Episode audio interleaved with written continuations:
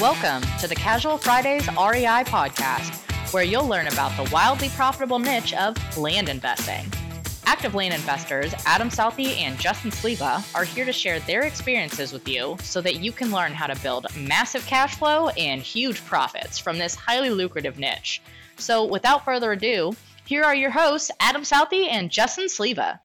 Hey, what's up, guys? I'm Adam Southey here with my co-host, Justin Sleva, and this is the Casual Fridays R E I podcast. Today, we're talking about hot leads versus actual offers. Before we do that, though, let's talk about the Plum Investment Group. Guys, do you have a property you need funding for? Plum Investment Group is your solution. Plum helps land investors grow their business by funding your raw land purchase. It's truly an awesome deal, guys. And just to be clear, this isn't a loan. Plum will actually partner with you by putting up the money for your project. So do yourself a favor, go check them out. The website is plum investment group dot com. Happy Wednesday. What's up? It's hump day. It's the middle of the week. We're all probably looking towards the weekend. It is summertime too, so it's hot. We are stuck inside. Got to wear a mask everywhere we go. You're not painting a pretty picture and here. We're looking for freedom. Uh, okay.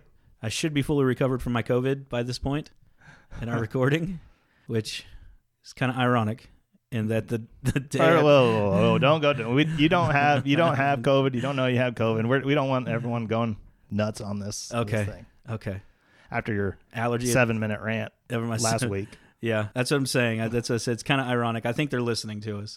We got to even have more conspiracy yeah, it theories. It will be ironic if you do come down with COVID. It would be like, you know, the ones who speak the loudest yeah. are the ones that get sick. Yeah. We've been we've been skating by it for so long, and then here we go. Uh, Justin opens his mouth and gets struck with an allergy attack. Well. Yeah. Well, so let's jump into this. Let's do it. So walk me through it.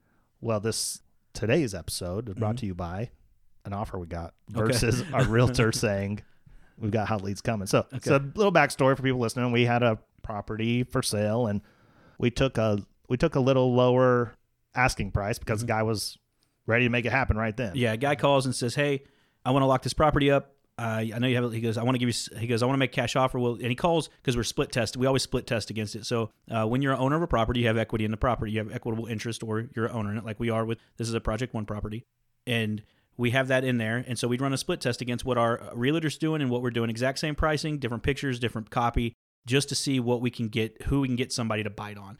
Uh, usually our realtors have an agreement with us. If we bring the buyer, we act as the buying agent, and they still get their commission on the selling side, but we get a reduced amount. So it's advantageous for us to see this. And this guy calls off of uh, a Lands ad, I'm assuming, because that's where he came. He called He called me directly because it was coming through my account. So that would have been off a Lands ad. And he reaches out and says, "Hey, I like your property in Oklahoma. I want to make you an offer on it. Do you think that the owners will come down a little bit?" And I said, "Well, I like cash offers, and I'm willing to look at it." And he goes, I said, "So just tell me what you're thinking." And he's like, "Well, how firm are they?" "Well, I'm one of the owners, and I can tell you if you, you bring an offer to us, we'll definitely look at it." And he says, "Okay, I, I want to give you seventy-five thousand dollars cash." And I said, "Well, I've got ten people scheduled this weekend to look at that property. I can't do seventy-five thousand dollars cash today for it. We have it listed at one hundred thousand dollars. At one hundred thousand dollars, it's a steal. It's a great deal at that price." And he goes, "Okay." And I said, "Tell you what I'll do. Give me five minutes. Let me look at my paperwork, see what I got in the property. I'll call you back, and I'll tell you my my bottom dollar, tell you where I can go. I'm not going to beat you up. You shot me straight. I'll shoot you straight." And he says, "Okay, sounds fair." Hang up, call Adam, because Adam's our sales guy in this this role. And I say, "Hey, man, here's what we got. This is what he's doing." We we kind of confer back and forth, come to an offer amount. I said, "Okay, I'll call him back." So I call him back. I said, "Hey, Carl, this is the bottom dollar. If you want to take it, it's yours today. If you don't, I understand. Call me next week." And he said, "Okay, cool. Send the paperwork over." So at that point, Adam sends the, pa- we're getting the paperwork sent over. We call our realtor, let her know, "Hey, we got a contract coming in today. We've shook hands virtually, you know, essentially shook hands on the deal. We got a number, got it all figured out. He's ready to sign." And she goes, "Well, who is it?" And she goes, "Is it Jim Bob?" And we said, "No, it's not Jim Bob. It's Carl. Carl's ready to go." She goes, "Well, I've been working Jim Bob. He's a real hot lead." Well, Carl's here. He's got cash, yeah, and he's ready to sign. Yeah. I think her initial instinct was Jim Bob was going to pay more money, and she'll get both sides of it, mm-hmm. right? As any realtor would be up, you know, a little upset. They're taking a pay cut or whatever off this, but she's still getting paid. Hadn't done anything. Our mm-hmm. lead, we close the deal, I write the contract, you know, type of deal. Mm-hmm. She's still getting paid very well for essentially doing nothing on that. Yeah. All right. But the thing is, she's like, "Yeah, he's a hot lead. I think, you know," I, she didn't say it, but I, I know she's thinking, "I can get more off of him. Like, he can pay y'all more. Y'all will make more money," right? And I was thinking, well, great, but you've been working Jim Bob for a little while now. Mm-hmm. Jim Bob ain't done nothing. Jim Bob ain't been closed yet. Yeah, and Carl calls this morning and says he wants this done before the day is over. Can can I do it today? Yeah. Well, yeah, yeah, you can. If you don't want title insurance, I'll let I'll close today, right now, write the deed. Yeah, and then Carl, he didn't get the contract in thirty minutes, so he's calling back like, yeah. hey, I don't want to lose this. Where's the contract? Yeah, and that's and that to me, it, it speaks volume. And I, and when we had that conversation, me and Adam, we were having this conversation, I go, one in a hand, two in a bush. A lot of times we all want to get emotional about things and we want to say, well, you know what, if I just get this couple more bucks or if I do this, we'll be able to put that money back to work. We're going to pay it. Everything's paid off. We're we're profitable.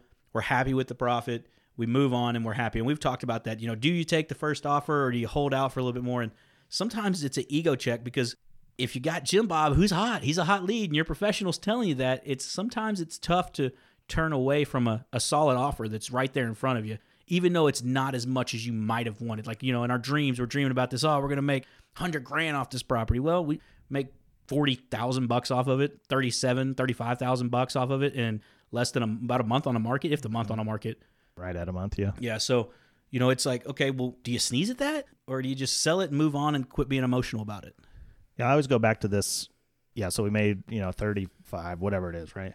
If you were wholesaling a house, mm-hmm. you'd have made five thousand dollars and been smoking. We'd be calling and high-fiving each other. Right, but I'm saying if you would have wholesaled a house and made thirty-five thousand dollars, like if someone offered you thirty-five thousand dollars over a wholesale on a house, mm-hmm. you would be like, I just, amazing deal, right? Yeah. But we get so hung up as land investors that we go, well, God, that's only like a seventy-five percent return on my money. Yeah. You know, what do I, do I take it? Because you're expecting this one hundred or one twenty-five, one fifty percent return, but yeah. that's thirty-five thousand dollars and profit. Yep. Who, start, you know, that's that's a big deal. The starting salary of most police officers ranges from between forty-five and sixty thousand dollars a year.